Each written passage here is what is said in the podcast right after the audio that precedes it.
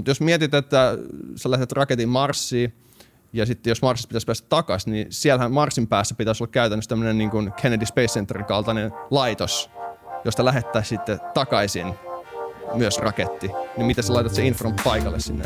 Tai miten sä saat sen polttoaineen sitten siellä? Vai kuljetat sä sitten sen polttoaineen paluumatkakin varten niin sinne päähän? Et, et, nythän tota, SpaceX suunnittelee sitä, että he semmoisia raketteja suunnittelee, jotka laskeutuu sinne, mutta sitten sieltä ilmakehästä ja vedestä pystyy tekemään tuota polttoainetta siellä päässä. Tervetuloa kaikki FutuCastin kuuntelijat tähän uuteen jaksoon. Käynnissä meidän ö, podcast-maratonin numero kolme tai neljä tai viisi, mikä, nä, mikä tämä nyt onkaan. Mä oon taas tullut Helsinkiin tekemään jaksoja Williamin kanssa ja Tuumasin kanssa, joka istuu tuolla tota, kameran takana. Moi YouTube. Moi YouTube. Ja kiva olla taas täällä. Kiva olla. Uuden jakson parissa. Niin, taas täällä. Meillä loppu viime, viimeinen jakso tuossa mitä 42 minuuttia sitten ja mm. taas lähtee. Taas saa käyttää puhelihaksia Jep. niin paljon kuin vaan jaksaa. Tämä jakso siis äänitetty. Mikä päivä nyt on? Nyt on 25. toista kahetta. Joo, maailma elää koronaviruspelossa ja mu- joo, oikeastaan mitään muuta ei tapahdu. Niin, ei mitään muuta. Pörssikin laskenut. Siinä on joku korrelaatio vissiin. Silti on hyviäkin uutisia. Meillä on vieraana tänään Robert Nemlander. Tervetuloa. No kiitos kutsusta. Hyvää huomenta, päivää, ilta, milloin ikinä ihmiset kuunteleekaan tätä. Niin, niin tai kuunteleeko ihmiset tätä aikana, milloin ei ole mitään ajan käsitystä enää. Ne ei ole mitään niin järkeä sanoa hyvää huomenta tai päivää, voi vaan sanoa niin kuin, tervehdys me ollaan valmistauduttu kaikkeen, kun, kaikki, sit kun nämä historialliset tulevaisuusarkeologit löytää nämä ja tutkii, että minkälaista oli elämä 2020-luvulla. Sitten löytää tämän podcastin. Vitsi, noin muuten oli edistyksellisiä. Niin, wow, oikeasti mä tajunnut, että sivilisaatio oli näin pitkällä. Mutta tervetuloa. Kiitos. Sä lähetit meille pitkän lista siitä, mistä sä voisit puhua. Tämä on, niinku, mm. niinku, on kymmenen jakson, tässä on kymmenen jakson verran aiheita. Mutta tota, aloitetaan vaikka siitä, siis sä oot, no kerro vähän itsestä, sä oot Entokuben tota, perustaja, tai yksi perustajista ainakin. Kyllä, jos se yritys on tuttu, niin Entokube on maailman johtavia hyönteisruokateknologiafirmoja. kuusi vuotta sitten lähdin tälle hullulle yrittäjän polulle. se lähti siitä tosiaan, kun mä olin astronautti Kokelassa, tämmöisessä kansainvälisessä ohjelmassa, jossa oli tavoitteena lähteä Marsiin yksisuuntaisesti ja olin siellä sitten yhtenä hakijana, pääsin jatkoon, mutta sitten kun jättäydyn pois, niin tajusin, että heitä hyönteisruoka, mistä oli puhe siellä ohjelmassa, niin yhtenä kestävänä ruoan lähteenä siellä Marsissa, niin tähän voisi soveltua myös maahan. Ja, ja lähdin sitä sitten kehittää ihan yrityksen pohjalta ja homma eskaloitu, tiimi kasvoi, saatiin näkyvyyttä, sijoituksia lopulta ja, ja nyt ollaan sitten tässä näin kuusi vuotta myöhemmin. Et tosiaan viime vuonna mä jättäydyin siitä aktiivisesti pois siitä tiimistä ja on sen jälkeen tehnyt hänen puhujan töitä. Mm. Ja, ja, ja tota, Nurmijärvelle muutin Espoosta siellä sitten rivitalo-unelmaa elän ja menen naimisiin tuossa toukokuussa. Niin me puhuttiin vähän siitä. Mä en edes tajunnut, että Nurmijärvi on hyvä paikka. Ainakin kuulostaa siltä. Ihan loistava, suosittelen kaikille. Hyvä tietää tulevaisuuden varalta. Kyllä. Öö, hyönteiset. Sä et varmaan jättäytynyt pois siitä, että sä et enää usko siihen, että hyönteisissä ei olisi mahdollisuutta. Se var, tai, tai onko näin? Tai mit, mitä sä näet hyönteisten roolin tulevaisuuden ruoanlähteenä?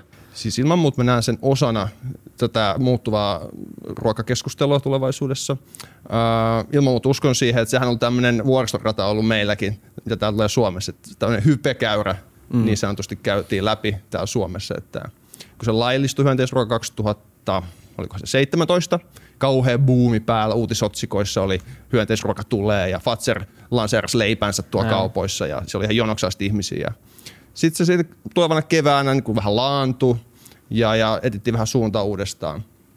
Mutta mut, ähm, sitten on taas vähitellen lähtenyt nousumaan täällä Suomessakin. Ne toimijat, jotka on niin kuin oikeasti ollut tosissaan sen kanssa, on jatkanut. Ja, ja ulkomaat myöten ollaan saatu nyt uusia asiakkaita. Et sanotaanko 90 pinnaa ehkä itse asiassa tällä hetkellä liikevaihdosta tuolla ulkomailta.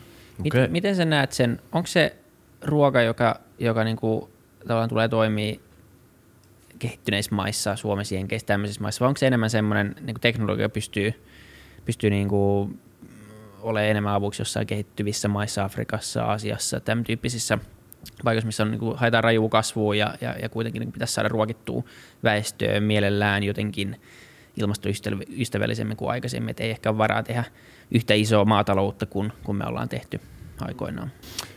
Siis tämä on tosi laaja keskustelu. Mä sanoisin, että toi polku toi tulevaisuuteen lähtee tietoisuudesta. Se johtaa sitten demokratian kautta tiettyyn politiikkaan ja sitten markkinaohjauksen kautta tiettyihin teknologioihin, että sit sitä kautta saada tehokkuutta ja, ja kuluttajakäyttäytymistä sitten tiettyyn haluttuun suuntaan. Mutta sitten kun puhutaan jostain vaihtoehtoisesta proteiineista, siellä on hyönteisruoka, siellä on hyönteisrehu, puhutaan labralihasta, mm. kasvipohjaisista lihankorvikkeista, levästä, nyt VT sähköproteiini tulee. Niin jos puhutaan kehittyvistä maista, niin mä sanoisin, että tämä hyönteisruoka on äärimmäisen lupaava siinä mielessä, että se on pienen teknologian, niin kuin vähäisen teknologian äh, proteiinin korvike. Et sitä voi tehdä niin kuin olemassa olevat maanviljelijät pienimuotoisesti tai isomuotoisesti. Et se on hankala kuvitella johonkin Afrikkaan jotain labroja, jotka ehkä tekee labralihaa tai tämmöistä korkean teknologian liiketoimintaa, mitä tulee tähän ruokateollisuuteen. Jopa kasvihuoneet voi olla vähän liioiteltua. Että tulee mieleen itse asiassa, tota, nythän on tuolla Afrikan, ää, tuolla Itä-Afrikassa, Somaliassa on valtavat heinäsirkkaparvit. Siellä syö noita tota, ää, viljelmiä ja on ihan riasaksi asti ja ne miettii siellä, miten ne ihan selviää niin kuin tämän kesän yli. Niin siinä oli tota, yksi toimittaja, mä muistan, mä laskeskelin hänelle tota, paljon on proteiini niissä heinäsirkkaparveissa, jos niitä söisi niin oliko se, että yhdessä Somalian heinäsirkkaparvassa, mitä siellä nyt on, on 100-200 miljardia heinäsirkkaa. Ja ne syö wow. ihan jäätävän määrän niin kuin sitä viljaa ja ruokaa ja, ja ihmisten elinkeinoa käytännössä pois. Mutta oliko se sille, että jos sen tekisi proteiinijauheeksi, ne heinäsirkkaparvet, niin se pystyisi ruokkimaan 4,4 miljoonaa ihmistä vuoden ajan ihan proteiinin tarpeen suhteen. Et siinä on iso mahdollisuus tällaisissakin vitsauksissa, jos se kääntää vaan mahdollisuuksiksi. Wow. Ja tämä niinku, tavallaan muuttaa, mä, me itse asiassa twiitattiin pari päivää sitten ö, liittyen niinku laboratoriolihaan, mutta se pätee myös tähän jollain tasolla, että jos kaupassa olisi tarjolla edullista, kestävää, hyvän makusta ja helposti saatavaa, saatavilla olevaa laboratoriolihaa tarjolla sen naudanlihan paistin vieressä – niin min, millä perusteella ihmiset enää, tai mitä, mitä argumentteja ihmiset enää käyttäisi sen naudanlihan ostamiselle, etenkin kun puhutaan lihateollisuudesta ja ylipäätään niin kuin tästä eläinen syönnin eettisyydestä. Ja, ja nyt totta kai tarkimmat kuuntelijat huomaa, että hyönteisetkin on eläimiä, mutta – jollain, jollain näköisellä tämmöisellä niin kuin epävirallisella niin kuin empatiahierarkialla ne on ehkä vähän alempana siinä listalla. Tämä on täällä klassinen läppä, että petankin kokouksissa ihmiset lyö hyttysiä omaan niskaansa. Et siis niin kuin jollain tasolla se on paljon kestävämpi ö, tota, proteiinin lähde. Niin, niin miten sä näet tämän skenaarion tulevaisuudessa, että miten luulet sä, että niin tämä tulee katomaan ihan täysin, tai tuleeko niin jotkut ihmiset vielä niin kynsin hampain pitämään kiinni siitä, että mä haluan syödä tätä mun niin luomu naudanlihaa? Ruoka on niin henkilökohtaista. Mm. Ja, ja se tulee tuolta lapsuudesta, mitä on totuttu kasvamaan, minkä, mitä ollaan syöty lapsuudesta asti. Et ei liha ruokana, mä en usko, että tulee koskaan katoamaan. Se tulee varmasti vähentymään. Ihan, se on ihan vaan luonnon, luonnon matematiikka, että ei se ole kestävää nyt. Mm. Se tulee vähenemään. Mutta sanotaanko sitten näissä korvaavissa asioissa, proteiinilähteissä on kaikilla oma haittapuolensa. Että hyönteisruoassa on se, se YÖK-faktori mm. ihan selkeästi. Sitten tota, esimerkiksi labralihassa on skaalautumishaasteita. Ihan vain kun mietitään bioreaktorin koko, nyt tähän pienissä tankeissa se on tosi iso haaste, että valtaviin tankkeihin sitä skaalata. Ja toisaalta sitten tarvitaan tota labraa, esimerkiksi tota, kun tehdään keino naudanlihaa, niin tarvitaan sitten tehdä oikeasta lehmistä tämmöistä niin kuin, äh, lehmän sikkiön seerumia, ja elämistä lehmistä ja se, se on vähän eettisesti ehkä kyseenalaista. Et se, se skaalautuminen siinäkin on haaste. Levässä on sitten tuotteistamishaasteita ää, ja sitten tosiaan lihan korvikkeissa on tiettyjä sellaisia lihan korvikkeita, esimerkiksi toi no Beyond Meat on yksi tosi hyvä esimerkki, että se tekee pelkästään kasvipohjaisista aineista, mutta sitten Impossible Burger USAssa mm. esimerkiksi tekee GMO-pohjaisista ra- ravintoaineksista sitten sitä semmoista ainesosa, joka saa sen lihan tai kasvipohjaisen lihan ikään kuin vuotamaan verta. Ja sitten kun on GMO-osa, niin sitten EUsta tulee iso haaste, kun GMO-lainsäädäntö. Että tämmöisiä, tämmöisiäkin haasteita. Kaikilla näillä on omat haasteensa. Ja mun ehkä tärkeää aina muistaa kun puhuu vaihtoehtoisesti siis ruuista tai, tai vegaani, vegaanisuudesta tai vastaavista, että se ei automaattisesti tarkoita, että se on terveellisempää tai parempaa sulle niin kuin itselle. Se voi olla ympäristölle parempaa, mutta on kuitenkin niin kuin hyvä muistaa, että se, että sä syöt niin kuin sä oot vegaani, niin, niin sä voit myös kuitenkin syödä jonkun jälkkäri, joka on täynnä margariinia tai kookosen rasvaa ja siellä on älytön määrä sokeria, eikä se ole sulle välttämättä niin, niin kuin hyvä. jos vertaa sitten vaan johonkin, missä on vähemmän oikeita voita ja vähemmän sokeria. Ja, ja varmaan noissakin, noissakin sama, mutta se eettisempi puoli kuitenkin siitä, että pääsisi, pääsisi niin eläinten tappamisesta tai ainakin tämmöisestä niin superjärjestelmällisestä Teollisesta teollisesta eroon, niin. tappamisesta eroon, niin se tuntuu, me puhuttiin Tommi Tervasen ka- kanssa tästä, että tuntuu jotenkin vuonna 2020, että onhan se nyt aika absurdi asia, että niin kuin sille ei oikeastaan tapahtunut yhtään mitään. Päinvastoin se vaan kasvaa vuosi vuodelta, ei- se, se, tuntuu, se tuntuu vähän jotenkin vanhanaikaiselta mallilta.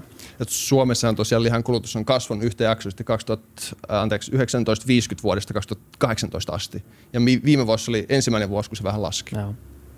Suomessakin. Luuletko että se on tämän trendin syytä, tai onko siinä jotain muuta rakenteellista, mikä on, mitä on tapahtunut? Toi on tosi hyvä kysymys, että onko tämä joku perustavanlaatuinen sukupolvinen äh, muutos, vai onko tämä se hypekäyrän Niin. huippu ikään kuin, että sitten palataan takaisin siihen normiasiaan. Mä en osaa vielä sanoa. Ää, Se menee varmaan rinta rinnan ilmastokeskustelun kanssa, miten ihmiset siihen suhtautuu. Et kun puhutaan lihan syönnistä ja miksi ihmiset siirtyy pois siitä, niin yleensä kolme syytä, kun me puhutaan ihmisille, on se eettisyys on yksi, ää, ympäristökysymys on yksi ja sitten tota, se terveyspuoli on yksi. Mä sanoisin, terveyspuolella kohtuu kaikessa, mitä syö ja juo ylipäänsä. Ympäristökysymys mun mielestä on aika selkeä. Että et, lehmähän on se, se pahin, sitten tulee sika, sitten kana, kala. Et siinä on niinku se järjestys. Et jos menee johonkin McDonald'siin, niin jos valitsee vain joku McCanan, McBeefin sijaan, niin sehän on tosi loistava valinta sin- sinänsä. Se vähentää ympäristökuormitusta.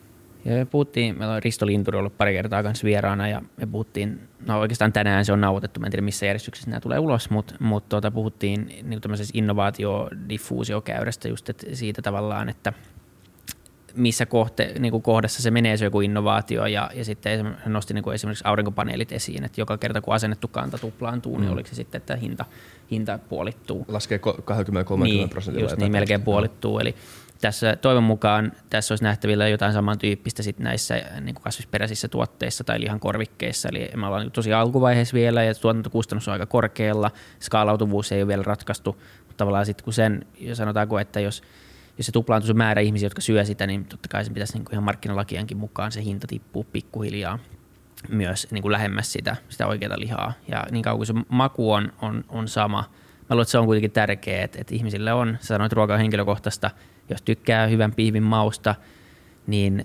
on kuitenkin aika iso määrä ihmisiä, joita ei kiinnosta ilmastonmuutos niin paljon, että se jättää, koska se tuntuu kuitenkin aika pieneltä jutulta jättää se pihvi pois ja vaihtaa se, että, että se niin kuin tietynlainen hedonismi menee aina sen, sen, niin kuin, sen yleisen hyvän edelle. Mutta jos se maistuu paremmalta ja on halvempi ja on parempi sulle ja ilmastolle, niin sit saa olla aikamoinen ääli on mun mielestä, jos vielä ostaa oikeata lihaa.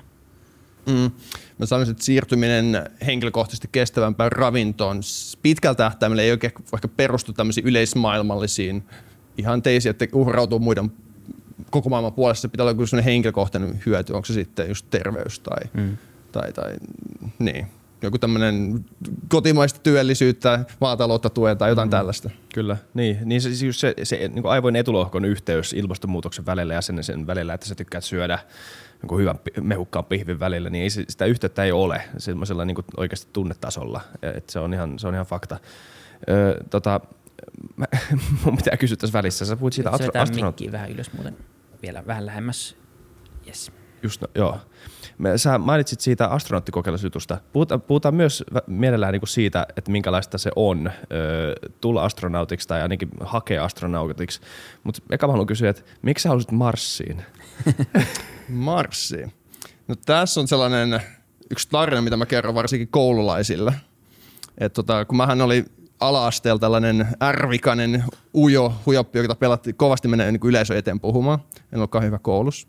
Niin sitten kun mä menin tuonne yläasteelle, mun piti kehittää joku keino niin kun, äh, olla hyvä koulussa, saada parempia numeroita. Niin jostain syystä sitten mä muistan Seiskalla, joku ilta mä aloin nähdä toistuvia yöunia joissa mä näin itteni sitten vähän vanhempana. Maailma oli siinä unessa sitten loppumassa niin kuin ilmastonmuutoksen takia, asteroidi iskeytyi, sota, jotain tämmöistä. Mä olin katsonut liikaa leffoja. Mä veikkaan, että se oli tää. Okei. Okay. Mutta sitten siinä unessa päätettiin, että okei, lähetetään tämä roba aikakoneessa takaisin 2000 vuotta Rooman valtakauden aikaan. Niin annetaan sitten äh, sille Rooman valtakunnan aikaiselle sivilisaatiolle 2000 vuotta aikaa ratkoa ne ongelmat, mitkä on tulossa sitten tulevaisuudessa. ja mä opetan kaikki sen tiedon, mitä mulla on nykyelämästä. Okay? Se uni aina jatkui sitten siitä, mihin se jäi edellisenä aamuna. Ja, ja tämä sitten oli tosi huikea niin elämys mulle pikkusena, kun mä menin sinne, löysin itteni ojasta, sitten tuli tämmöinen maanviljelijä, poimi mut sinne vähän maatilalle ja siellä mä sitten niin kehitin jotain kuumailmapalloja ja höyrykonetta auttaa sitten siinä viljelyssä. Ja sitten mut vietiin sinne Rooman valtakuntaa, sinne keskukseen Roomaan. Ja sitten siellä amfiteattereissa mä opetin ihmisille, niin kuin miten käytetään kymmen numeron järjestelmää ja kaikkea tämmöistä mahdollista, mitä pelata futista, mistä löytää Amerikka. Ja sitten kun mä menin kouluun oikeasti, kun olin herännyt, niin kun oli kauhean motivaatio-ongelma, niin mä ajattelin, että okei, jos me nyt kuuntelen, mitä tuo opettaja puhuu, niin mä opetan se eteenpäin roomalaisille seuraavana yönä. Ja tätä jatkui niin kuin vuositolkulla. Ja, ja tällä mä sitten kertotin tietoa koulussa ja sitten vapaa-ajalla kauhean motivaatio päällä. Ja, ja loppujen lopuksi mä sain lähemmäs kympi keskiarvoa sitten koulusta. Tällä, niin kuin, moti, tällä motivaatiopiikillä. Ja, ja se sitten oli sellainen hyvin No totta kai sitten myöhemmin tuli tytöt uniin ja tietysti sitten nämä unet katosi, tuli muita asioita mieleen. Mutta sitten vanhempana jotenkin se jäi kaivelemaan, niin kuin, että mikä mua motivoi. Ja sitten kun tuli Mars One, tämä ohjelma sitten aikanaan vastaan, mä muistan Kalevassa luin se 2014 kesällä luin siitä, niin yksisuuntainen matka Marssi, rakentaa uutta yhteiskuntaa. Kun miettii sitä mun unta, yksisuuntainen matka Roomaan, rakentaa mm. uutta yhteiskuntaa niin mä jotenkin koin, että tämä on se juttu. Niin tämä tää niin saa, mut, saa musta parhaat puolet esiin. Ja, ja sitten mä tutustuin siihen vuoden päivät sen Mars Oneen, ketä sitä järjesti, onko se mahdollista. Ja, ja tutkin ihan sieluanikin, että mitä, mihin mä oon valmis elämässä, mitä mä haluan tehdä, mihin mä omista elämäni ja, ja minkä puolesta mä valmis elää. Sitten mä hain sinne, halusin pysyä tuntemattomana – ja mut valittiin sinne, tein heille vapaaehtoistyötä, suunnittelin rakennusalan diplomi-insinöörinä heille sitten vähän tämmöisiä säteilysuojauksia sinne Marsiin. Jos näette heidän kuvissaan siis hiekkakasoja heidän asumustensa päällä, niin se suojaa sitten kosmiselta säteilyltä. Sitä suunnitteli heille vähän ja kaikenlaista muuta infraa. Mutta se oli aika pikku tiimi heillä siellä, ei ollut uskottava ehkä sitten loppujen lopuksi, että he saa sen maaliin asti, enkä halunnut sitten julkisuuteen tulla heidän ää, niin yhtenä puolesta puhujana, kun mä tiennyt sen enempää, mitä netissä oli. Mm. Niin mä jättäydyn pois siitä tuossa mm, tammikuussa vai helmikuussa 2014. Ja siinä aikana, kun mä olin sitten niin laskuvarjo hypännyt ja mä olin sitten maistellut hyönteisruokaa, niin mä tajusin, että hei, tämä hyönteisruoka tosiaan sitten voisi olla se seuraava juttu. Että näin poispäin. Ja mä maksoin sitten henkilökohtaisesti hinnan, että pitkä suhde päättyi siihen, mutta että se, se on historiaa. Se niin varmaan opettavaa. Oli, oli, oli. Mutta mut jos, jos se olisi ollut hyvä tiimi, jos se olisi ollut varte, niin kuin varten otettava projekti ja kaikki niin nämä hygieniafaktorit olisi ollut siinä, niin olisit se mennyt? Olisit se mennyt, olisit se astunut siitä aluksen ovesta sisään? Silloin kyllä. Nyt ei. Joo. Nyt, no nyt on eri tilanne henkilökohtaisesti sekä mä näen, että maailmakin on eri tilanteessa – tosiaan menossa naimisiin ja perhe on mielessä, niin kuin perheen perustaminen ja näin poispäin. En voisi kuvitellakaan lähtevän. Ja sitten itse asiassa mun meni selkä vähän hajalle, niin mä en varmaan soveltuisi muutenkaan. Okei. Okay. Enää, mutta sitten mä näen, että voi olla vähän haastava ehkä ylipäänsä kenenkään mennä tässä lähitulevaisuudessa. Me vähän aika loppuu kesken, kun tämä ilmastokriisi puskee päälle ja se tulee laittaa yhteiskunnat aikamoiseen sekas sortoon, niin saa nähdä, missä on ihmisten prioriteetti, yhteiskuntien prioriteetti tulevaisuudessa. Mm-hmm. Laitaanko me rahaa ja huomiota avaruuteen vai miten tässä käykään? Niin. Niin se on se mielenkiintoinen kysymys, että miksi, niin kuin, miksi aloittaa uusi siellä, kun meillä on niin kuin keskeneräinen projekti tässä käynnissä vielä täällä, joka on aika iso. Kasvaa koko ajan mm. jollain tasolla. Joo, siis mä ymmärrän täysin niitä ihmisiä, jotka ehkä haluaisi lähteä yhtäsuuntaisesti sinne. Monet maalaa sen silleen, että miksi sä haluat mennä sinne kuolemaan. Niin. Mä näen sen ainakin silleen, että sinne mennään elämään. Ja onko se nyt niin merkityksellistä, kun miettii, ihmiset ennen kaikkea kaipaa merkityksellisyyttä elämään. Niin onko se nyt merkityksellisempää sitten ehkä, että täällä elää vaan tuijota screenejä ja tehdä vain tuttuja juttuja sen sijaan, että menee niin kuin ylittää itsensä ja on muille esimerkkinä siellä ja näin poispäin. Että mä näen, että se voi olla tosi merkityksellinen elämä siellä kyllä. Uh, joo, näin. Luulisin, että me tullaan onnistumaan siinä tavoitteessa, että me rakennetaan joku kolonia tai toinen maailman marssi. No toivottavasti, toivottavasti. Ja sitten tosiaan tämä Entokubekin tähtää nyt siihen, että rakitaan kaksi planeettaa. Että se okay. teknologia pystyy tuottaa täällä maassa ruokaa, mutta myös sitten toivottavasti tulevaisuudessa Marsissa ja näin poispäin. Et tosiaan meillä on tuolla mm, Pohjois-Pohjanmaalla mm. Euroopan syvimmässä kaivoksessa Pyhäjärvellä tämmöinen pro, proggis, kaksivuotinen proggis, jossa meillä on 1400 metrin syvyydessä tämmöinen uusi hyönteisurkateknologia, joka kiertotalouden periaatteen sitten ja kasvilmien kanssa niin kiertää ravinteita, tuottaa kasv, kasviviljelmiä ja hyönteisruokaa ja näin poispäin. Okay. Ja siinä on hyvin kaupallinen lähestymistapa, että saadaan sitä tänne maankäyttöön. Mutta se toinen sijainen tavoite siinä on, että voidaan simuloida ruoatuotantoa laavatunneleissa Marsseissa maan alla. Koska kun tulevaisuudessa mennään Marsiin, niin yksi hyvin varteutettava paikka, missä ensi asutaan, on luonnollisissa laavatunneleissa maan alla. Hmm. Et se on säteily suojattu, kosminen säteily ei pääse sinne. Ja sitten toisaalta ne valtavat lavatunnit pystyy paineista, eli siellä pystyy sitten menemään ja juoksemaan ja lenkkeilemään ihan avaruuspukuakin. Hmm. Ja sama isoja wow. aloja tota, maata tai tunnelin pätkää sitten kasviviljelyä esimerkiksi. Ja sit, sitä voi, voi miettiä, että tämmöiset suomalaiset ähm, väestön suojateknologiat hyvin soveltuu sit, sit siihen. Et suomalaisilla on paljon annettavaa. Eikö se ole totta, että kun puhutaan tästä säteilystä, nopea kysymys, vai onko tota, säteily on sillä tavalla mielenkiintoista Marsissa, että siellä ei ole niinku pelkästään tämmöistä niinku tasasta niinku säteilytasoa, vaan siis siellä tulee siis tää, tota, auringon tämmöiset pulssit ö, iskeytyy paljon vahvemmin sinne, koska se on a, lähempänä ja siellä ei ole ilmakehää samalla tavalla. Eli, eli, eli tota, se on ihan oikeasti niinku kuolettavaa ö, olla Marsin, tota, ö, Marsin pinnalla – eikö se sana, Marsin pinnalla, vaan hillumassa kävelemässä, kun tämmöinen pulssi tulee. Ja ta, sama, sama juttu on tämmöiset niin astronautit joutuu miettimään, kun ne menee tänne sinne International Space Stationille, kun siellä tulee niitä pulsseja, ne joutuu niin tunnin sisään, ne saa varoituksen, nyt tulee niin aurinkopulssi, ne joutuu menemään suojaan. Et jos sulla on niinku, sä johonkin leffa kesken, niin sitten joudut laittaa paussille, ei katso välttämättä loppuun. Kyllä, kyllä toi se yksi syy, miksi Marsissa sitten maan alle voidaan mennä tunneleihin tai niin kuin mä sanoin, suunniteltiin mm. niitä hiekkakasoja asumusten päällä. Ja sitten matkalla Marsiin tosiaan yksi hyvä suoja on, se, jos sinne kuoren ympäri laittaa toi vesivaranto, että se vesi imee sitä kosmista säteilyä. Ja ihan noin suoraan kakka ja pissa vedet voi laittaa sinne, niin ne suojaa sitten siltä kosmiselta säteilyt siellä Kätevää. matkalla. Sitten on laskettu tosiaan, että kun tota, astronautit menis maasta Marsiin, viettäisi siellä semmoiset puolitoista vuotta ja tulee takaisin, niin sä saisit tota, semmoisen säteilyannoksen, joka kasvattaa vain syöpäriskiä noin 5 prosenttia. Itse asiassa vähemmän kuin tota, jos tupakoisi. Okei. Okay. Et, et mä sanoisin, että säteily on sellainen haaste Marsin mentäessä, joka on ratkaistavissa kyllä ihan täysin. Miten kaukana me ollaan siitä? Mä en tiedä tässä hirveästi, mä tiedän vain, että Elon Musk aina puhuu siitä, että sinne pitää mennä ja sitten mä tiedän, että on niinku tavallaan aina mitä mä ymmärrän, että, ymmärtänyt, että ei voi vaan niinku laittaa rakettiin menee, kun siinä on niinku, pitää olla tietyt jotenkin se pitää olla oikeassa kulmassa ja se, se kulma tulee vaan tietyn ajan, ajan niin kuin, tällä hetkellä se, se, sinne ei pysty hirveän usein niin kuin edes yrittää sitä, sitä menemistä, että tämä, siihen loppuu mun tietämys niin kuin tästä projektista. Joo, siis tota, eli kahden vuoden välein sinne voi suunnilleen okay, mennä. Joo. Jos mä tässä nyt piirrän teille niin kuin maa kiertää aurinkoa tuossa noin ja sitten Mars täällä vähän kauempaa, niin joo, ne on vierekkäin niin kuin kerran kahdessa vuodessa, mutta sitten kun ne lähtee kiertämään, niin mm. sitten on tiedätkö, toisella puolella aurinkoa toisen ajan vuodesta. Mutta kahden vuoden välein.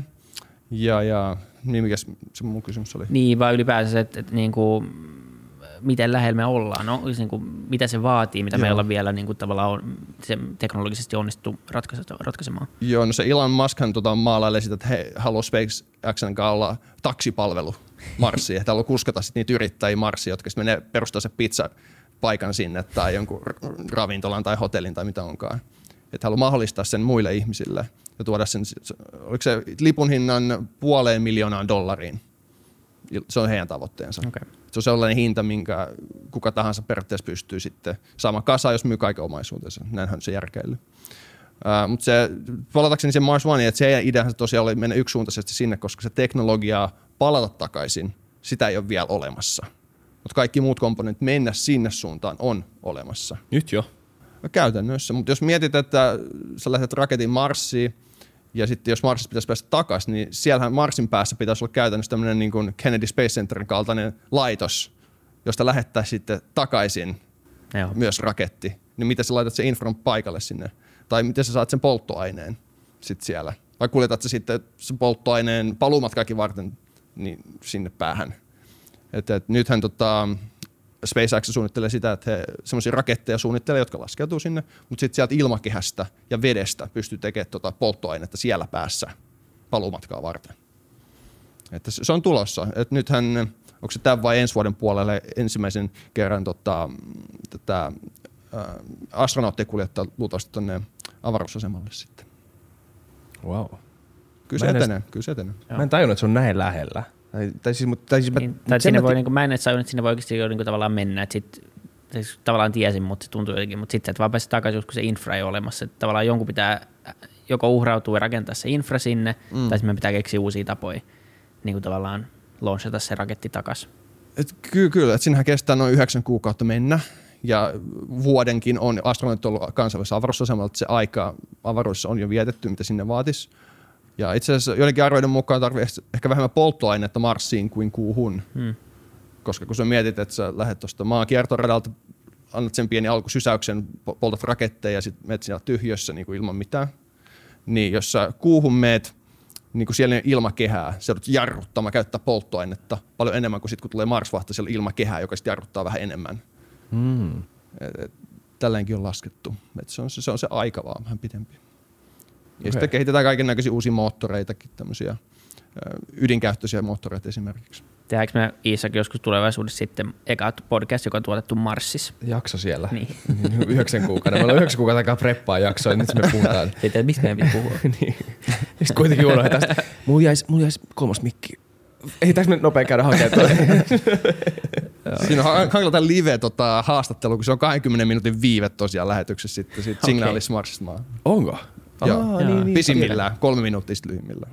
Toi on muuten sairas ajatus muuten se, kun toi mua on aina mietityttänyt ihan niin kuin Apollo kuumatkallakin, että miten ne pystyy kommunikoimaan toistensa kanssa. Kun mä en saa, mä en saa välillä yhteyttä, jos mä menen johonkin niin kuin, mä menen metroon, niin mä en, saa, mä en pysty soittamaan mun kavereille sieltä, mutta sitten joku pystyy soittamaan kuuhun 60-luvulla.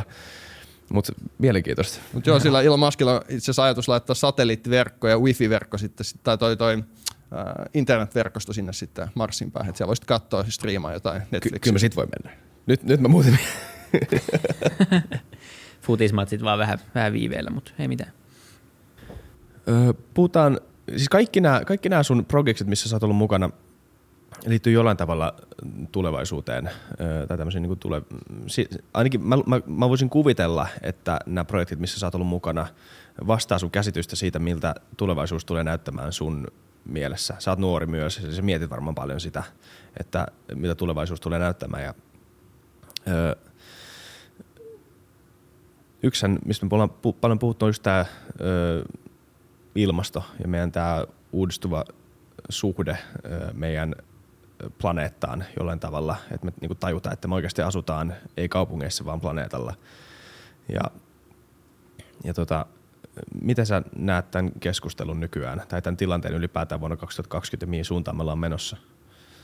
Siis sä oot ihan siinä, että maapallo voi nähdä vähän niin kuin avaruusaluksena, joka tuolla avaruudessa niin kuin sitten liplattaa ja kaikki resurssit, mitä meillä on käytössä, on tässä avaruusaluksella, jonka nimi on maa.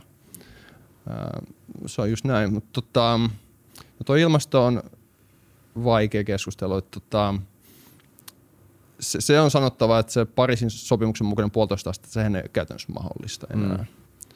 Et se, se on vain ihan fysiikan lakien mukaan mahdotonta että joidenkin arvioiden mukaan meillä on noin 99 prosentin todennäköisyys saavuttaa se puolitoista astetta, 95 prosentin todennäköisyys sit mennä ää, kahden asteen yli. Ja sitten kun fossiiliset polttolaitokset, mehän tupruttaa tätä, tänne alailmakehän tätä hiilidioksidia, joka sitten nappaa tämän lämmön tänne maan tasalle, niin sitten niistähän vapautuu myös fossiilisista polttolaitoksista sellaisia aerosoleja, eli pikku, pienhiukkasia, jotka sitten on yläilmakehän tota, suojaavan kerroksen sitten on muodostanut sitten, siinä aikana, kun ollaan poltettu historiassa fossiilisia polttoaineita, se sitten heijastaa auringonvaloa pois. Niin on laskettu, että nämä pienhiukkaset itse suojaa lämpötilan nousua puoli astetta viiva 1,1 astetta. Eli se tuottaa tämmöisen hyvin ironisen tilanteen, että jos me ja kun päästään eroon fossiilisista polttoaineista ja siitä polttamisesta, niin sitten tämä pienhiukkaskerros katoaa. Ja eli tähän sisään on rakennettu semmoinen 1,1 asteen nousu joka tapauksessa, sit kun meillä on semmoinen fossiilivapaa talous. Eli sillä mennään jo sitten tämän kahden asteen yli. Okei, tätä mä en ole ikinä Mä en kuullut ennen. kuullut noista aeros- aerosoleista Joo. ikinä. Eli, eli ja siis niiden tavallaan funktio, siis ne, ne sit, millä tavalla ne, siis ne sitoo jollain tavalla lämpöä? Ne tai heijastaa auringon valoa tuolla Niin, niin, se, ei, se ei tuu tänne Vähän niin kuin pinnalle pilvet. saakka. Okei. Niin. Ne blokkaa sitä. Wow. Et, Eli ilmasto, persut oli oikeassa all along. Niin, niin. no siis ilmastodenialistit, nehän tota, monesti osoittaa siihen ilmasto- tai lämpötilakäyrään, kun katsoo tota historiallista esiteollisesta ajasta nykypäivän tätä lämpötilan nousua, niin 1940-luvulta 1970-luvulle asti lämpötila oli aika tasainen, mm. ei oikeasti nousu. Niin sehän johtui nimenomaan näistä aerosoleista. Et silloin toisen maailmansodan aikaan, kun teollisuutta tuli lisää, ja sen jälkeen, kun uudelleen rakennettiin, tuli teollisuutta lisää, ja puskettiin ilman näitä aerosoleja, niin se lämpötila sitten sen takia oli aika tasainen. Ja sitten 70-luvut lähtien se lähti samalla kulmakertoimella nousemaan sitten taas kuin sitä ennen, ennen 1940-lukua. Ää, Muistan, että ennen il- ilmastosopimusten myötä, mutta että Tiedätkö, onko ne aerosolit niinku huonoksi muuten? Muuten me voidaan tehdä vain synteettisiä aerosoleja ja hommaa siinä. No. Nobelin saa lähettää Futucastille. keksittiin se. Mä tiesin, että ne ratkaistaan tää vielä jossain, Yes. jossain jaksossa. Niin, no pieni hiukkas, että jos katsot vaikka Intian niitä smog, näitä kaupunkeja, niin mm. eihän se hyvää ole. Ei. Uh, Mutta sitten tästä päästään ilmastonmuokkauskeskusteluun sit näistä aerosoleista, koska sitten tietyt äh, tahot puhuu, että tarvitaan ilmastonmuokkausta, mm. niin sanottuja. No, si- okay. Siinä on sitten kaksi tapaa muokata ilmastoa silleen, että lasketaan lämpötiloja hallitusti. Yksi on, että lentokoneista pumpataan ne aerosolit tahallaan tonne kerros, eli ylläpidetään sitä aerosolikerrosta, vaikka äh, fossiiliset polttolaitokset ei enää pumpata niitä sitten ilmaan. Ja, ja sitä kautta niin kuin ylläpidetään se suojakerros siellä. Ää, Toinen sitten keino on sitten imeä hiilidioksidia pois ilmakehästä. Eli puhutaan puista mm. ja sitten puhutaan niin tämmöisistä mekaanisista laitteista, semmoisista tuulettimista käytännössä, jotka näyttää tuulettimelta, jotka imee sitä hiilidioksidia pois ja tekee niistä vaikka synteettisiä polttoaineita autoihin, lentokoneisiin ja tälleen poispäin. Ja sitten ylipäänsä tuohon tuota, lämpö, ilmastonmuokkaukseen on puhuttu myös siitä, että sen sijaan, että laitettaisiin niitä aerosoleja lento- lentokoneesta tuonne noin ilmakehään, niin tämmöinen aurinkovarjo auringon ja maan väliin asennettaisiin. Tämmöinen tosi hiuksen ohut foliokerros, joka noin 3-4 prosenttia auringonvalosta sitten tota, blokkaa, niin että lämpötila sitten on hallitumpi täällä maassa. Mutta tarkoittaako tämä siis sitä, että me ollaan vähän niin kuin tämmöisessä tilanteessa nyt? Että nämä ratkaisut joutuu olemaan tämmöisiä, että ei voida palata johonkin aikaan, mikä oli. Meillä on vaan megaprojekteja edessä. Niin. Mutta niin me ollaan useasti puuttukin tässä, että se on jotenkin se aika ohi, missä niin mäkin olen vähän kyseenalaistanut aina sitä, mun mielestä on hyvä muutenkin syödä vähemmän lihaa enää, mutta ne ratkaisut on, on niin kuin kuitenkin se, että se on kuluttajatasolla ja se, että se tapahtuisi tarpeeksi nopeasti ja me uskotaan siihen, että me pystyttäisiin muuttaa ihmisten elimen, e, tota, elintapoja niin nopeasti kautta niin kuin maapallon, että me pystyttäisiin päästä tuohon tavoitteeseen. Mun mielestä se on niin täysin turha keskustelu, koska sitä ei tule tapahtuu. Että kyllä se vaatii niin kuin, se vaatii isompia ratkaisuja tässä vaiheessa samaan aikaan, kun noita on hyvä tehdä. Ei, ei niitä kannata niin kuin vähemmän tehdä sen takia, mutta se ei ole se ratkaisu. Ja, ja niin kuin erilaisia näkemyksiä on tässäkin podcast-sarjassa esitetty, että, että Mika Anttonen puhunut paljon sen puolesta just, että, että tota, istutetaan sitä metsää Saharaan tai muuta vastaavaa ja saadaan sillä sidottua. Ja Risto Linturi oli eri mieltä, että se pitää niin kuin täysin jarruttaa ja se yhteiskunta rakentaa uudestaan, koska tämä ei niin ole kestävällä pohjalla kuitenkaan. Ja, ja kaikkea siitä välistä, välistä ollut ja tuntuu, että ei ole semmoista ihan konsensusta, että mikä on se oikea ratkaisu. No ei ole kyllä. Sitten se toi, toi Sahara on mielenkiintoinen ihan sivukommenttina vaan, että nyt kun on uutisissakin nä- nähty, että Kanarian saarella on valtavat hiekkamyrskyt, ootteko mm. nähnyt, niin sehän tulee tuolta Sahara-autiomaasta ihan jatkuvalla syötöllä hiekkaa Atlantin yli tuonne Amazonin sademetsään. Et siinä on sellainen keissi, että itse asiassa toi Saharan nämä hiekat kantaa Amazonin sademetsään yhtä paljon fosforia kuin mitä Amazonin sademetsä erosion kautta menettää joka vuosi. Eli Saharan hiekka lannottaa Amazonia. Okei. Joo, joo en, en ollut kuullut. Eli, eli sitä voi ajatella silleenkin, että jos sieltä Saharasta ei tulisikaan sitä hiekkaa, että metsitetään vaikka Sahara, ja sieltä ei tulisi sitä lannottavaa hiekkaa Amazoniin, niin sitä Amazoni niin kuin aavikoituu. Ja sitten toisaalta siinä on se, että levät meressä tuottaa noin kaksi kolmasosaa kaikista hapesta ilmassa. Ja, ja suuri osa siitä on tuolla pohjoisella jäämerellä, siitä levästä meressä. Niin tota, se Saharan hiekka, mikä menee se Atlantin yli Amazoniin, niin osa siitä jää sinne Atlantti, Keski-Atlantille, sitten virtauksen mukana menee sinne Pohjois-Atlantille ja lannottaa siellä sitä levää ja meidän hapentuotantoa. Eli nämä biologiset systeemit on niin linkittyneet toiset, että me tehdään muutoksia yhtäällä, niin sitten se on pois jostain muualta. Et Niin, siksi tasapaino on niin Niin kuin sanoit siitä ilmastonmuokkauksesta, niin tuli heti semmoinen, että oo, et nyt aletaan niin leikkiä Jumalaa tässä ja homma menee takuu varmasti pieleen. Et niin kuin, mutta ehkä pystyy sitten laskemaan, että fiksummat ihmiset, mutta mutta se jotenkin tuntuu, että, että, että se on niin vaikea ymmärtää kuitenkin, vaikka meillä on hyvä näkemys meidän ekosysteemistä ja kaikesta, niin, tai meillä on ja on, me ollaan tuhottu se kokonaan, mutta, mutta niin kuin, kuitenkin se on aika vaikea ymmärtää sitä kokonais, mutta se kuitenkin jotain pitää kuitenkin tehdä, että se on ainakin niin kuin varma, että jonkin tekeminen on paremmin, parempi kuin, niin kuin tekemättä jättäminen. Ilman muuta. Että ilmastonmuokkauksen suhteen siinähän ei ole silleen, että me tehdään täysillä ilmastonmuokkausta tai laitetaan mm. niin saman tien sinne valtavat kerrokset aerosoli koko maapallon ympärillä, vaan siinä on ideana ollut se, että aloitetaan vähitellen laittamaan sitä kautta, mitä tapahtuu, ja, ja se antaa meille lisäaikaa vähentää niitä päästöjä. Että se lämpötila huippu ei ole niin korkea, jos me käytetään ilmastonmuokkausta, että se on pienempi huippu, ja sitten me vähitellen päästä, voidaan äh, sitä aerosolikerroksesta, mikä ollaan laitettu lentokoneesta sinne ilmakehään, niin päästä eroon, koska se haihtuu sieltä sitä ajan myötä. Mutta se, on se antaa lisäaikaa. Niin, nimenomaan. Semmoisen jonkin tulokseen ollaan tässäkin tultu, että varmaan niin kuin kaikkea tarvitaan just, että se on osittain sitä jarruttamista ja osittain sitä yhteiskunnan muovaamista, osittain sit sitä yksilön käyttäytymisen muovaamista, että se on varmaan summa kaikesta. Semmoista holy grail ratkaisua tuskin on, tai se olisi toivon mukaan jo löydetty. Mm. Niin ja aina semmoisella niinku viimeisellä vaihtoehdolla on aina joku niinku vastapuoli, joka johtaa jonkin toisenlaiseen niinku negatiiviseen trendiin. Yleensä näin menee.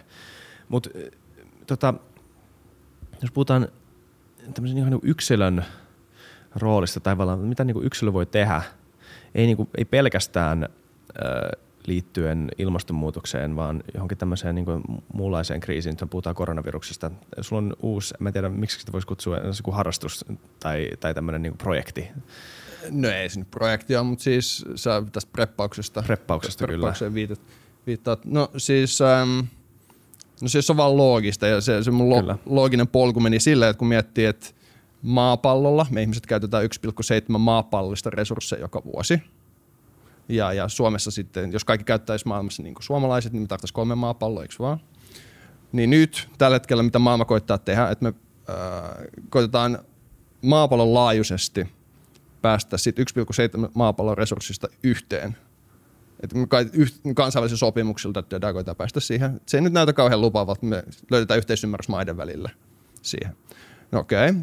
Sitten päästään kestävälle tasolle myös silleen, että mm, maat tai maan osat itsessään niin kuin pääsee sille kestävälle tasolle, että ne käyttää yhtä paljon resursseja kuin mitä niiden maaosat tuottaa. Ja sitten niistä osien summista sit päästään maapallon tasolle siihen kestävälle tasolle, eli yhteen maapallon resursseja. Okay. No ehkä se on mahdollista. Ehkä maan osat pystyy keskenään niin pääsemään sieltä tasolle, mutta se näyttää edelleen epätodennäköiseltä. No jos maa itsessään pääsisi siihen, niin se puhutaan huoltovarmuudesta, omavaraisuudesta. Mutta jos se ei ole mahdollista ehkä poliittisista syistä tai ettei kaikilla alueilla tasaisesti resursseja, niin sitten pitää alkaa puhua niinku yksilötasolla, että mitä voi Mm. yksilöllisesti tehdä. No, jos kaikki yksilötkin pääsee siihen, että ne tuottaa ää, yhtä paljon resursseja kuin mitä ne kuluttaa, niin siitäkin summasta sitten päästään maapallon tasolla siihen kestävälle tasolle. Mutta silleen myös sitten varmistaa sen ää, varautumisen si- siinä tilanteessa, että me ei päästä maailmanlaajuisesti tai maakohtaisesti kestävälle tasolle ja sitten tämä homma vähän luisuu käsistä. Niin ainakin sitten oma perhe, yhteisö ja, ja itse valmistautunut sit siihen, niin, niin on alkanut miettiä tota noin ja itse asiassa muut vaikuttajat, yrittäjätkin alkanut hiljakseltaan vähän tuohon suuntaan nyt mennä. Et, no preppaus on vähän silloin painolasti sillä sanalla, mutta Niin, se on totta. Että se, on, se, on- se, se sana, tai sen sanan painolasti on, on harmillinen, koska siis se on jotain, mitä kaikkien pitäisi jollain tasolla ajatella, jos haluaa ajatella omaa ja oman per, perheen hyvää. Voidaanko me käydä läpi vähän näitä? Koska mua kiinnostaisi tosi paljon tietää, että mitä mun pitäisi, niin kuin, jos nyt haluaa niin kuin, hankkia tämmöisen niin kuin ihan basic ö, preppauskitin, sanotaan nyt vaikka jonkun, että mä, et, et mä pärjään ehkä viikon. Mä en tiedä, onko se realistinen aika, mutta niin joku tämmöinen, niin kuin, mistä mä aloittaisin, jos mä aloittaisin tämmöisen? No mä sanoisin, että siis taitoja kannattaa kertoa tässä vaiheessa Joo. Eniten. Et jos sulla on taidot, niin sä pystyt aika hyvin selviä vaikka niistä. Ää, kerää yhteisö ympärilles. Et se on aika epärealistista, että niinku kukaan yksin pystyisi osaa kaikkea. Mm. Ja, ja, ja toikin nyt riippuu, että puhutaanko me nyt niinku, väliaikaisesta hätätilanteesta, niin kuin koronavirus on, vai jostain pitkäaikaisemmasta. Niin kuin jotkut puhuu jostain yhteiskunnan luhistumisesta, niin pitäisi ihan vuosia, vuosikymmeniä ehkä sitten pystyy yhteisön kanssa tulla toimeen. Riippuu ihan siitä. Mutta että taidot, lähes siitä, yhteisö ja, ja, ja näin. Minkälaisia taitoja, ois- mitkä on niinku hyödyllisiä? Mä oon, mä oon Intis lääkintaaliupseeri, mä en tiedä auttaako se yhtään. Ää, mäkin oon, mäkin oon. Ootko? Joo, joo. Nice. Hennala. Ää, joo, Lahdesta. Okei, Vili, sä voit No nyt lähtee tässä tämmöinen Rover- armeijan keskusteluksi. Mä en ollut siellä, siis Hennalassa. Okei. Okay. Mä olin eri paikassa. Huikea vaikka. Mutta onko se siis, onko se sieltä siis? No siis äh, preppauksessa perussääntö kolmosten sääntö, että ihminen tulee toimeen kolme minuuttia ilman happea, Mm. Äh, kolme tuntia pystyy olla sään armoilla ja sitten kolme päivää ilman vettä, kolme viikkoa ilman ruokaa. Eli vähän niin kuin jos priorisoi niin kuin mitä valmistautuu, niin katsoo ne kolmosten sääntöjen mukaan. Että Katso, että sulla on hengitettävä ilmaa, niin kuin meillä nyt kaikilla on. Sitten, että sä oot suojattu elementeiltä, kolmesta tunnista tulee sitten siitä ongelmia. Äh, Veden kanssa tulee ongelmia kolmessa päivästä, katsot, että sulla on veden lähde. Ja sitten kolme viikkoa periaatteessa ilman ruokaa, mutta että se on sitten se seuraava. Jos Okei. perusteista lähtee. Niin toi on aika hyvä. Kolmosten sääntö. Rule of threes. Okei. Okay. Nice. Mun pitää, kyllä tässä pitää tutkia lisää. Mä, te, mä tiedän, että säkin oot niinku, a, vähän jotain pientä, vaan niinku ihan, kuin- ihan niinku semmoisen niinku arkisen yllättävän jutun varalla. Siis jos sä, oot, jos sä olisit Pohjois-Korea, ei ole Pohjois-Korea, no ehkä myös pohjois-korealainen, mutta siis eteläkorealainen tai kiinalainen just tällä hetkellä, niin tämä on asia, mikä on nyt on sun arkea. Mm. Että ei ole niinku mikään leikki, tämä ei mitään Ei. larppausta. Kyllä se on niin hyvä mun mielestä miettiä ihan niin perusjuttu, että on, on niin ruokaa ja on, on sitä vettä ja voi olla muutama vesitankki, jos vesiverkosto menee rikki ja sit mistä niin sä saat sähköä ja valoa ja, ja niin tämmöisiä juttuja, että, että onko sulla joku, sä voit viedä se miten pitkälle tahansa, sulla on joku varageneraattori, mutta sulla voi myös olla veivattava, veivattava taskulamppu tai sitten tulitikkuja ja kynttilöitä, et, et, ja sitten pitää, jos sä et pysty kommunikoimaan, jos radiot kaatuu tai niinku tämmöiset, niin mi- mitä kommunikaatiotapoja, onko sulla joku satelliittipuhelin tai onko sulla joku walkie-talkie tai niin kuin, kyllähän sä voit viedä, pitää vaan miettiä, että mitä voi tapahtua ja mitä siihen voi varautua ilman, että se nyt menee semmoiseksi yli vainoharhaisuudeksi jotenkin, että ei se saa sun normaali elämään mitenkään vaikuttaa, mutta semmoiset perusjutut, mun mielestä lehdissäkin on ollut viime aikoina artikkeleita aika paljon tästä, Kyllä. miten varaudut tämmöisiin juttuihin. Niitä kun seuraa mun mielestä, niin siinä on aika perusjutut, niin kuin, että pari-kolme päivää nyt ainakin pärjäisi. Kyllä mm. Ruotsissakin he jaettiin, jos toissa vuonna vai milloin olikaan, jokaiseen kotitalouteen tämmöinen, miten varautua, miten prepata hätä, hätää varten. Mm. Et siellä ihan niin kuin kansallisella tasolla mentiin tämmöiset okay. ohjeet antaa. Ja mä sanoisin, että tiedätkö, tossakin preppauksessa pätee se vähän niin kuin mitä lentokoneissa, kun hätämaskit tippuu alas. Et siinäkin sanotaan ohjeeksi, että auta itseäsi ensin, mm. ennen kuin voit auttaa muita. Et, et, jos sä, sulla on aika monen mielenrauha, sit, kun sä tiedät, että ainakin sä pystyt niinku handlaamaan tämän tilanteen ja sä tiedät, miten käyttäytyy siinä. Ja sitten sitä kautta pystyy niinku vähän harkitummin, ei, ei paniikinomaisesti, niin auttamaan muita ja vaikuttaa sitten ilmastonmuutokseen hillitsevästi. Mm-hmm. Et, et, et, se tulee semmoisesta vähän niin oikeasta paikasta sitten, rauhallisesta paikasta, harkitusta paikasta. Tuo on tärkeä pointti ihan niin kuin nykyään keskustelullakin tämä, että, että niin kuin kannattaa pitää ainakin jollain tietyllä perustavanlaatuisella tasolla huolta itsestään ennen kuin auttaa muita, vaikka niin kuin altruismi on tärkeää enemmän ja enemmän ja niin kuin muiden huomioon ottaminen. Mutta niin kuin, että, että se ei, just se, että se altruismi olisi olleen kestävällä pohjalla, niin pitää pitää huolta itsestään eka, tai ainakin omasta lähiympäristöstään, koska oma, se on vähän niin kuin oma tontti. Ja pidä niin omasta tontista huolta, koska ei kukaan muutu pitää sun, omasta, sun tontista huolta. Niin ja sitten se mun mielestä tommonen palauttaa niin kuin luonnonläheiset arvotkin ja suhtautuu henkilökohtaisemmin näihin niin kuin kestäviin arvoihin. Että ehkä sitten tuleekin syöttyä vähemmän lihaa, kun kokee sen tämmöisenä henkilöko- he, ko- kokee sen henkilökohtaisemmin, Mm. tiedätkö, ää, tälleen näin. Ja, ja se on hauskaa puhua varmasti lasten kanssakin sitten, puhua luonnossa oppitaitoja ja tällaista, niin en mä tiedä, mä näen sen positiivisen asian. Ehkä pitäisi muuttaa Nurmijärvelle. Oikeasti. Kaiken ratkaisu. Niin, koko, Siellä on tilaa myllä. niin, mä en saa Suomessa enää. Mutta ehkä, siellä, ehkä sieltä Tanska on pieni maa, mutta kyllä sielläkin varmaan löytyy joku metsikkö, mistä löytää jonkun pienen mökin. Siellä voi. No, katsotaan. Mutta tota, öö, mä haluan puhua enemmän tota, siitä avaruudesta. Puhutaanko, puhutaan siitä enemmän vielä, koska se, se, tota, se oli ki- kiinnostava aihe. Miksi sun mielestä, öö, se ikuisuuskysymys, miksi me ei olla ku, niin 60-luvun kuulennon jälkeen käyty siellä enää? Miks, miksi tässä on ollut tämmöinen viive? Ja tässä nyt tule mitään salaliittoteorioita, tässä me ei ikinä käyty siellä, mutta vaan siis, miksi, miksi sä luulet, että näin on käynyt? Miksi tämä miksi tää, miksi tää on lägannut tämä aihe niin paljon? Politiikka. Öm, ja just se, kun ei ole ketään, ketä vastaan kilpailla siitä. Mm. Et sehän oli se, kun Neuvostoliitto vastaan USA kilpailit, kumpi on eka, niin kilpailun vietti on kova meille ihmisillä, että, että nytkin niin kun tätä, yksi, tätä uusia käytettävää rakettia kun kehittää SpaceX, niin siinä on kilpailijoita, niin yhtäkkiä niin tuleekin vauhtia tähän kehitykseen. Ja se, se ei todellakaan pidä paikkaansa, että jos me ollaan tehty menneisyydessä jotain, niin välttämättä pystyttäisiin tekemään se uudestaan, tai jotenkin, että kehitys olisi hyvin lineaarista. Ydinvoiman kohdalla sama nähtiin. 60-70-luvulla rakennettiin paljon ydinvoimaa, sen jälkeen tuli nämä muutamat onnettomuudet, julkinen mielipide kääntyi niitä vastaan, sitten me menetettiin täysin koko niin kuin se teollisuus, että sieltä osa ei katos, op, niin ihmiset ei enää opiskellut, lapset ei opiskellut enää ydinvoima-alalle, arvoketjut katos, niin, niin nyt me rakennetaan sitäkin teollisuutta uudestaan, mutta tämä on niin kuin monessa, monella alalla itse asiassa pätee. Voidaan kadottaa se osaaminen. Kyllä. Se on, se on hauska nähdä, miten se on tullut yrityksen kautta. On tämä kehitys lähtenyt uuteen nousuun. Että et se ei ole enää NASA eikä, eikä, tota, eikä mikään niin kuin valtiollinen organisaatio, joka tätä hoitaa, vaan se on nimenomaan niin kuin yksittäisen tai parin yksittäisen ihmisen visio, joka on johtanut tämmöiseen niin kuin uuteen megatrendiin. Ja luot sä, että tämäkin tulee olemaan e-, isommassa roolissa tulevaisuudessa just tämmöinen niin kuin, niin, jonkun näköinen impact-yrittäjyys tai vastaavanlaiset asiat.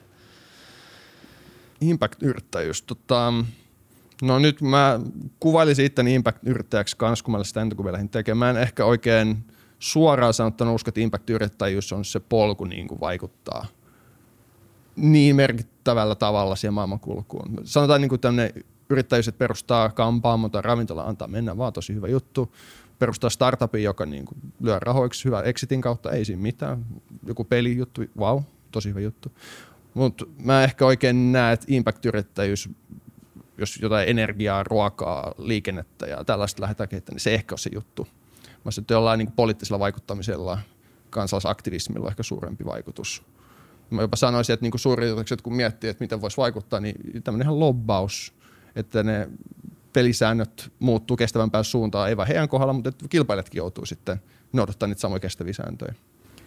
Mä luulen, mä oon ehkä vähän eri mieltä siitä, mä luulen, niin kuin, että, että kyllä yrittäjillä on, on niin kuin mahdollisuus muuttaa maailmaa jopa enemmän kuin poliitikoilla. Jos katsoo myös, miten niin kuin maailma on muovattu viimeisten 20 vuoden aikana, että mitkä isot trendit on ollut, mitkä on muuttunut meidän käyttäytymistä arjessa. Mä en nyt sano, että internet on mitään impact-yrittäjyyttä siinä, siinä mielessä, mutta se on kuitenkin mahdollistava infra tosi monelle. Ja mä tiedän, että se on yrittäjä, joka on keksinyt internetin, mutta se on kuitenkin yrittäjät, jotka on tehnyt siitä mainstreamin, että se on lähtenyt labrasta ja sitten sit se on niin kuin käyttösovelluksen kautta levinnyt. Että et tavallaan, jos katsoo maailman isompia yrityksiä tänäänkin, niin on, on niin kuitenkin lähtenyt kaikki aika pienistä. Että ne ei ole niin valtioiden tai poliitikoiden ideoita, jotka sitten niin viedään. Mä luulen, että kaikkea tarvitaan, mutta, mutta tietyllä tapaa mä luulen, että semmoinen äh, rajanveto sen yrittäjyyden ja impact-yrittäjyyden välillä tulee ehkä olla vähän pienempi jatkossa. Et mä luulen, että, että semmoinen, katsoo sijoittajia ja katsoo, katsoo yrityksiä, niin – maailman isoimmat ongelmat löytyy, ne on, ne on esimerkiksi ilmastonmuutos ja siihen sitten se johtaa pakolaiskriiseihin tai muihin vastaaviin, niin niiden ratkaiseminen on aika lukratiivista hommaa.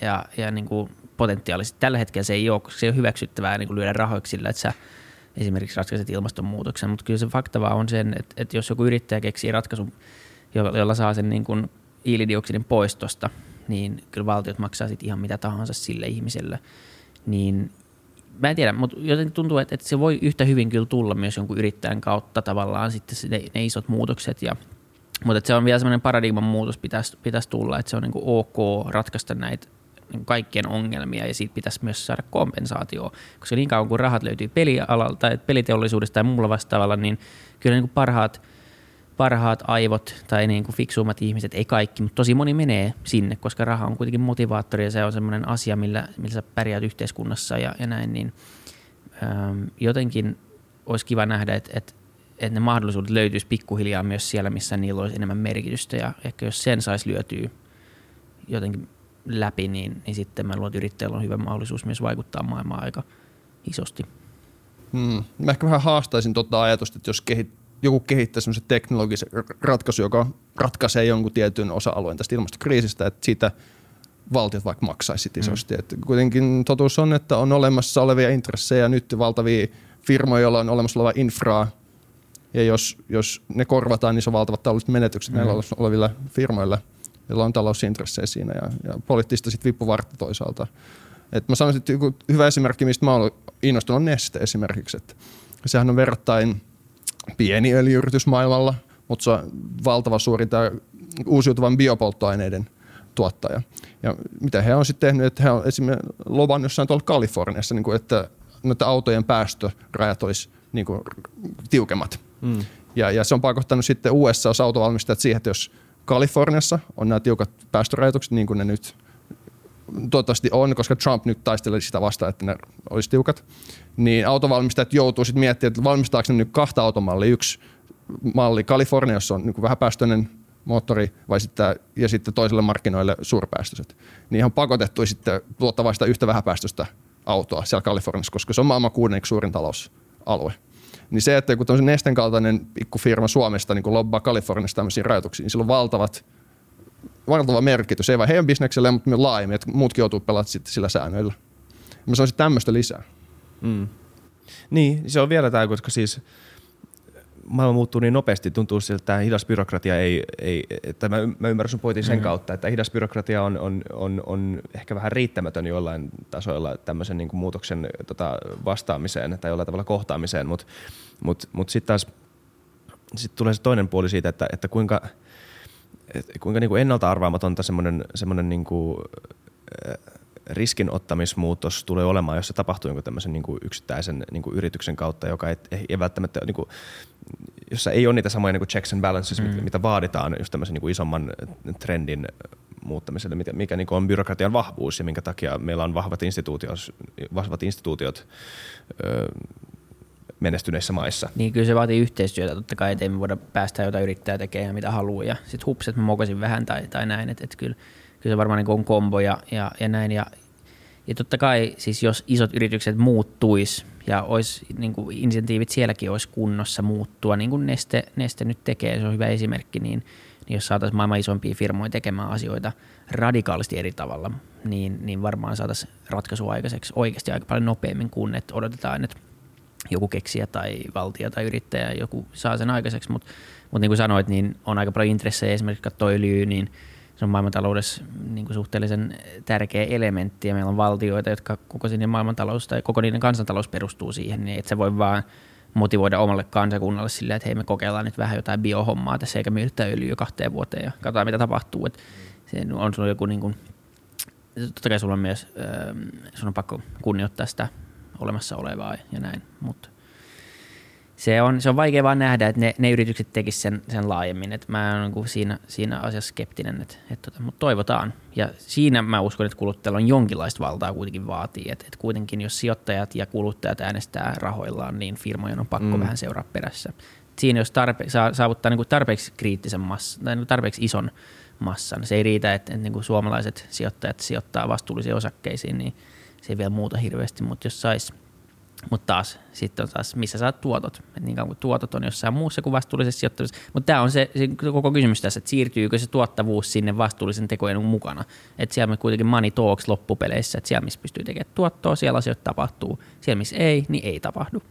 Tällä karrikoiden tosi niin kuin mustavalkoisesti, mutta kuitenkin raha ohjaa maailmaa tällä hetkellä. Voinko mä kysyä teiltä molemmilta kysy- kysymyksiä, olette yrittäjiä molemmat, niin jos te olette, mä tiedän, kuinka paljon te niin arjessa puhutte sijoittajille, mutta niin kun puhutaan näistä ESG-faktoreissa, mikä tulee niin investointiin ja muuha, mu, muihin asioihin, niin kuinka paljon niitä oikeasti niin tuodaan esille niissä keskusteluissa?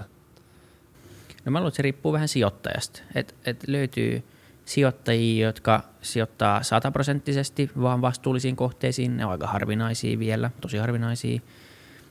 Mä luulen, että jos katsoo niin kuin tyypillistä sijoittajaprofiiliä, kuka on perussijoittaja, niin se on varmaan 50-60-vuotias mies, tälleen niin kuin heittäen, ei varmaan niin kuin hirveän, niin, niin se on, tämä profiili on kuitenkin kasvanut semmoisessa yhteiskunnassa, missä nämä ei ollut kysymyksiin, suurin osa näistä. Niin on se, on se vaikea. Sitten taas ketkä sijoittaa heidän kanssa tai heidän johtamiin rahastoihin, niin samanlaiset profiilit. Ja siellä se, se, siellä se tuskin niin kuin muuttuu hirveän rajusti se ajattelumaailma. maailma ennen kuin ne tuotot paranee. Että pystyy osoittamaan, että hei, tämä toinen rahasto tai nämä toiset sijoittajat niin, niin voittaa markkina nyt joka vuosi putkeen, koska ne tekee täysin eri strategioilla te, jolloin sitten ne muut huutaa sieltä, hei, että vaittakaa meidän rahat sinne. Mutta se ei tule ideaali, niin kuin idealistisesta, se ei niin kuin idealistisesta näkökulmasta tule muuttuu, vaan se muuttuu vaan sen tuoton parannuksen takia, mä luulen. Niin, firma kuin firma, niin sehän mandaatti on tehdä osakkeomistajalle pitkällä tähtäimellä hyvää tulosta voittoa. Mm. Mm. Uh, mutta kyllä näitä impact fundeja on ollut aika vähän, mutta niitä tulee enemmän. Euroopassa on enemmän. Ehkä tällä rikkaat perheet laittaa sellaisia pystyy, kuin Bill Gatesin mm. tämä firma, sehän impact mm. hengellä vetelee tota hommaa. Ja mitä piilaksos nyt näkee, että enemmän siellä sijoittajat nyt tota, suuntautuu siihen, että sen sijaan, että katsotaan sitä hokistikäyrää ja sitä tulevaisuuden tota, jotain kasvua, niin enemmän ihan tota, voitollisuutta katsotaan, että pitää olla niin kuin nyt jo kannattava firma. Että sijoitetaan. Se on sellainen suuntaus. Siellä. Ja se niin kuin ajaa kuitenkin sitten vastuulliseen bisnes, niin kuin monella alalla semmoiseen vähän vastuullisempaan liiketoimintaan, että, että sä et voi vaan polttaa, polttaa rahat niin kuin kymmenen vuotta ja toivoa, tehdä käyttäjähankintaa aggressiivisesti ja niin kuin jo, jonkin semmoisen eteen, mikä ei ehkä välttämättä ole hirveän kestävällä pohjalla. Että se varmaan niin kuin osittain ajaa, ajaa sitä oikeaan suuntaan, mutta mä luulen, että se tulee olla aika hidasta se muutos. Et, et tota. Mutta monet sijoit perään kuuluttaa myös sitä, että miksi pitää olla erilaisia erinäisiä niin kuin impact fundeita ja muuta vastaavaa, että sen pitäisi niin kuin jo olla aika itsestään selvää, että ne, ne firmat, jotka menestyy tulevaisuudessa on semmoiset, jotka tekee vastuullista bisnestä. Etenkin kuluttajabisnekset on varmaan niin kuin, että semmoiset ravintolat, jotka tarjoaa eettisempää ruokaa tai, tai niin sähköautoyhtiö on ehkä fiksumpi valinta pitkällä aikavälillä kuin poltto- tai diesel-auto ja, ja näin. Et tota, jotenkin toivon mukaan 20 vuotta niin kuin tästä eteenpäin katsoo taaksepäin, mitkä on ne tuotta, tuottavimmat sijoitukset ja, ja missä niin kuin markkinat, niin ne on oikeasti sellaisia asioita, mitkä, missä on joku vastuullisuusaspekti tai jotka jotenkin parantaa maailmaa, eikä vaan tee niin kuin business bisnestä. Mä sanoisin, että mistä tahansa skenaariossa, jos sijoittaa tai on mukana kiertotalousyrityksissä, niin se, se on niin se aika varma voitto. Että mä, mun on hankala nähdä, että mistä tahansa skenaariossa niin kiertotalous ei ole se suunta, mihin mentäisiin. Et, et, ilmastokriisi ja lämpötilan nousu on yksi osa tätä väistämätöntä muutosaaltoa, mutta ylipäänsä niin biodiversiteetti ja kaikki tämä muut, mitä paljon käytetään resursseja, louhitaan maasta resursseja, se on yksi toinen osa myös sitä. Niin jossain vaiheessa jotain kautta pakko laittaa katto sille energiapäästömäärälle, mitä ilmakehän pumpataan, ja toisaalta sitten miten paljon neitsyt materiaaleja maasta sitten louhitaan. Niin, niin jos sen katon alla, miltä tahansa mekanismilla sitten päästäänkään, niin siellä alla, niin sitten me yhitään kiertotalous tulevaisuudessa. Hmm. Se on vaan luonnontieteellinen luonnontieteellistä matematiikkaa, että se katto tulee joko väkisin tai sitten me laitetaan se katto siihen. Hmm. Ja siinä on kyllä paljon perää. Niin et, mutta se kiertotalous, hmm. niin jos siihen satsaa, niin se on aika varma voitto. Mitä sulla on, mitä progiksia sulla on tulossa? Sä oot vielä nuori, sulla on pitkä elämä edessä, toivottavasti. Niin tota, mit, mit, mit, mit sun katse siitä just nyt? Tietoisuuden levittäminen, tehdään paljon puhuja keikkoja, öm, keskityn tosiaan Nurmijärvelle perheen perustamiseen ja tälleen näin. Ja, mm, vähän nyt hiljaiselo, eti vähän suuntaan. Okei. Okay. Onnea siihen. Tämä oli tosi mielenkiintoinen. Me päästiin oikeastaan aika monta aihetta käymään läpi tässä tämän jakson aikana. Yllättävän monta. Öö, tota, olihan se kiva jutella. Joo, Samoin kiva kun pääsit. Kiitos. Kiitos. Kiitos kutsusta. Kiitos. Ja Kiit- YouTube, muistatkaa kommentoida ja tilata kanava. Se on tärkeä meidän nämä algoritmi ihmiset tuossa sanoo, että se on tosi tärkeä. Ja tykätkää siitä videosta, se on kuulemma tosi hyvä sille algoritmille. Muistakaa tilata. Moro. Moikka.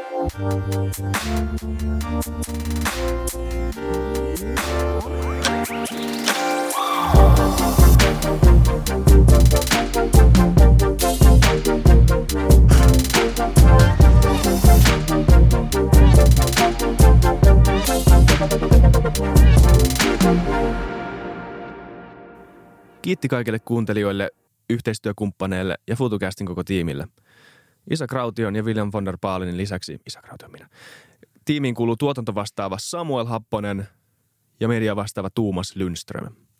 Ja kiitos Niko Noanalle tästä upeasta tunnaribiisistä, joka on mukana Lululandissa. Seuratkaa mitä somessa nimimerkillä FutuCast, millä tahansa podcast-alustalla ja niin ja saa arvostella. Mielellään. Thanks. Moi moi.